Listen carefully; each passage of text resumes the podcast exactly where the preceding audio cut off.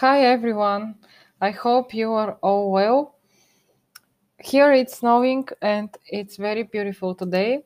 It's very cozy and I want to answer one very interesting question. What are some red flags when marrying someone? Imagine your marriage as a ladder that brings you to the next level of your relationship after every year spent together. Before marrying someone, you should pay attention to some of these red flags. First, one of the partners wants to live in a huge house, but the other prefers smaller places. The reasons behind that are not so important than the choice they want to make.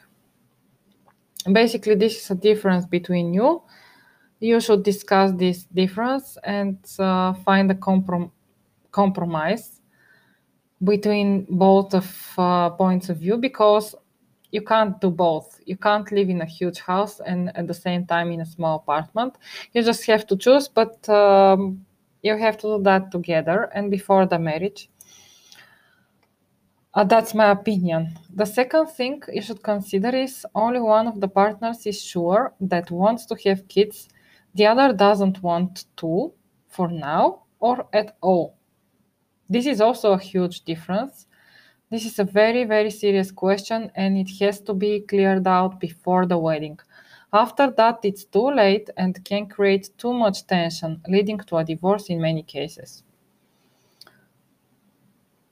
Yeah, if you want to have kids right now, after the wedding, or something like this, and your partner wants to have a beautiful career before that, and um,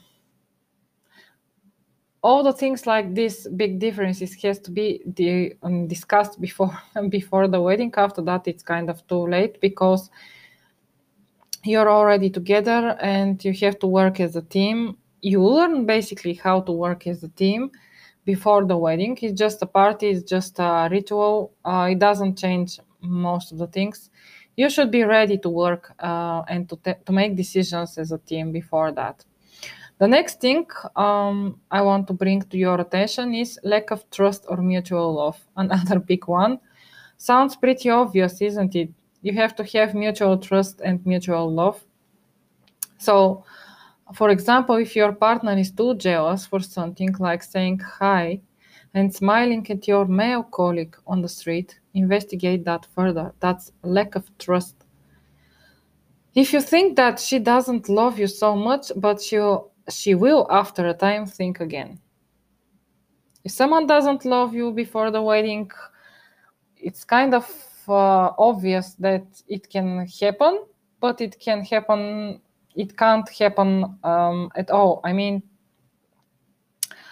um, in most cases people should um, marry because they love each other and they want to spend the whole life together. So if you don't have enough of this, I think everything else is just not important because that's the base. The love and the trust are the base of the relationship and your future with your partner. The next thing is you are not equal partners, someone is dominating the relationship. Work on that issue now or you'll regret later. Marriage itself is not going to fix deep issues like this both partners have to contribute to the happiness in the relationship. If you can't resolve your conflicts and she or he is always right, you don't have good communication, you don't master your conflicts, basically, again, you are not equal. And when you're not equal, equal with your partner, you have a toxic relationship. You have codependency, uh, things like this. So, work on that before the wedding. After that, you'll be just um, ready to do this to continue your life together. The next thing is one of the partners allows third parties to interfere with the decisions concerned for the future. This means other people basically are uh, influencing making decisions, participating in this process. If you're grown up people, you don't need to involve anyone in your family decisions. You can't avoid making mistakes in marriage, same as making mistakes in your life. But you can learn from them and grow together with your partner. most of the time the other people want to give you advice they have good intentions and good will to help you but you are in the situation and your partner also. So you know better what is uh, good for you.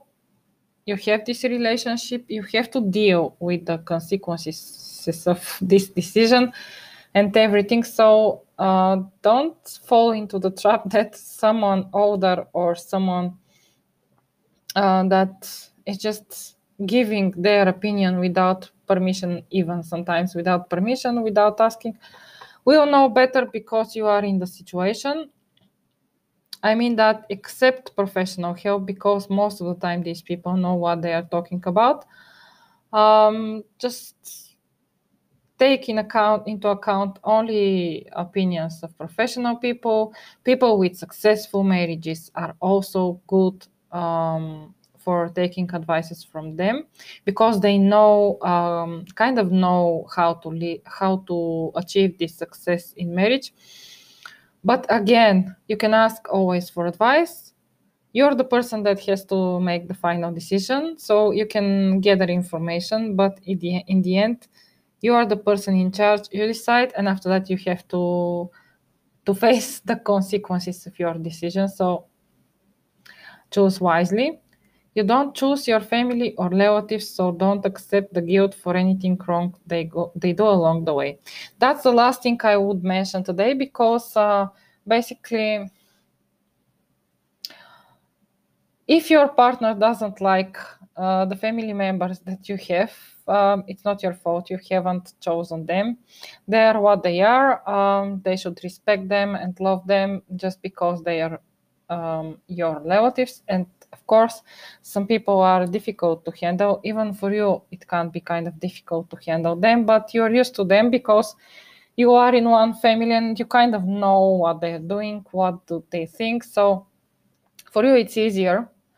It's just um, i highly advise both of you not to accept guilt for anything wrong done by, by anyone else because you're responsible uh, only for your feelings and action, actions, not everyone else's. And that includes the family members. Let others apologize and take the guilt for something they have done. It's their responsibility to do that. Basically, this means that if someone, for example, your father, your mother, does something not so pleasant for your, your partner, they say something, they do something, mm, leave them to find a way to each other. Uh, don't take the guilt because that's your mother, that's your father, uh, someone else. Um, sister, brother, it doesn't matter. You, you are you. Your partner is your partner. So basically, everyone is responsible only for their actions and feelings and just draw a boundary because um, this is like wise approach to this problem. It happens a lot and it can cause a lot of conflicts between the both partners because everyone uh, tries to interfere influence uh, the couple. Just don't let other people control your future your decisions because the decision get for getting married is just so important. You need to have uh, your future in your hands. Don't listen to anyone else except you. You can ask for advice you can uh, receive it and appreciate it. But in the end inside of you you know better. Are you ready to get married are you ready to take this person? Do you want to be with this person for life? And I can guarantee you there are signs for this. I mean, I have been there and I'm still because I'm married for a second time and I know better. And uh, for myself, I know better and I I kind of know what's the feeling when you are with the right person before getting married. And after that, uh, if you're right, this feeling really, really gross.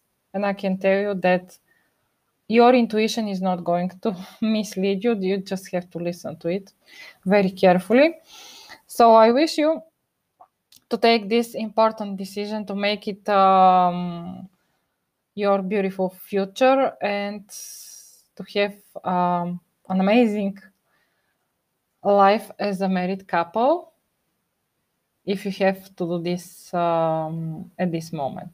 So take care and we'll catch up soon. Bye.